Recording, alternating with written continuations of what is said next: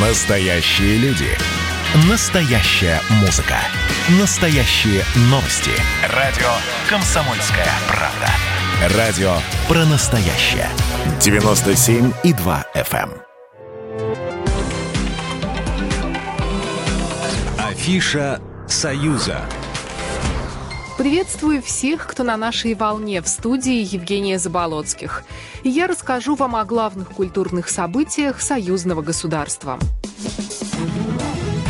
Открылся Московский международный кинофестиваль. Он проходит в 42-й раз. Из-за пандемии ММКФ перенесли с весны на осень. Не все верили, что он состоится, так как многие крупные фестивали либо отменили, либо перевели в онлайн. ММКФ открылся фильмом «Серебряные коньки», где действие происходит в рождественском Петербурге XIX века. В конкурсе 12 картин от кинематографистов из России, Турции, Казахстана, Кореи, Бразилии и других других стран. Во внеконкурсных программах немало фильмов, созданных при участии белорусов, в том числе драма «Уроки фарси», «Альпийская баллада» и в августе 44-го. На все показы пускают только в масках и перчатках. Завершится кинофестиваль 8 октября.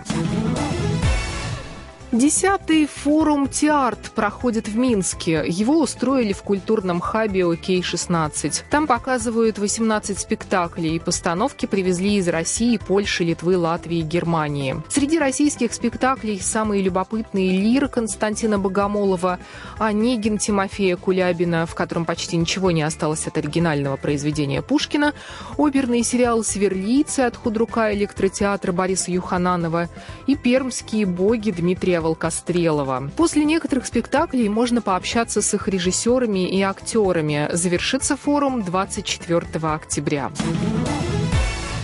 Уже известны сценарии, по которым пройдет Евровидение в следующем году. Их четыре. Если пандемия поутихнет, музыкальный конкурс устроят в привычном формате. В этом случае он состоится на арене Ахой в Роттердаме. Второй сценарий предполагает, что участникам Евровидения и зрителям придется соблюдать социальную дистанцию в полтора метра. В третьем случае нужно будет не только держаться в отдалении друг от друга, но и смотреть онлайн выступления тех артистов, которые не смогут выехать из своей страны. И, наконец, четвертый вариант припасен на тот случай, если в Нидерландах объявят карантин. Тогда песенный конкурс пройдет без зрителей и сопутствующих мероприятий, а все участники выступят дистанционно. Напомню, из-за пандемии Евровидение перенесли на следующий год. Планировалось, что от России поедет группа Little Big, а от Беларуси коллектив «Вал». Но недавно выяснилось, что республика передумала отправлять дуэт на конкурс. О новом посланце от Беларуси пока не сообщается. Программа произведена по заказу телерадиовещательной организации Союзного государства. Афиша «Союза».